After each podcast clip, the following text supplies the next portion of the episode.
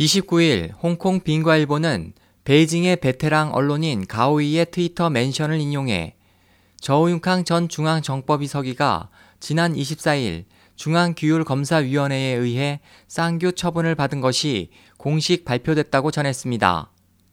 보도에 따르면 가오이는 또 트위터를 통해 리둥성 610 판공실 주임의 범죄는 미국 블룸버그 통신이 지난해 보도한 시진핑 중국 주석의 가족이 보유한 자산에 관한 자료를 중앙 610 판공실에 보냈기 때문이라고 전했습니다.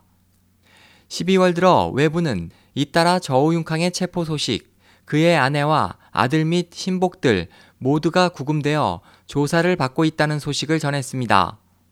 한편 해외 매체에 따르면 왕치산 중기위 서기는 이전에 저우융캉 사건에 대한 조사 정황을 사건이 중대해 특별히 심중할 것을 요구한다고 했으며 최후 대외적으로 발표할 때 저우융캉 부패 집단을 직접 건국 이래 제일 큰 부패 집단으로 규정할 수 있다고 표명한 바 있습니다. SOH 희망지성 국제방송 홍승일이었습니다.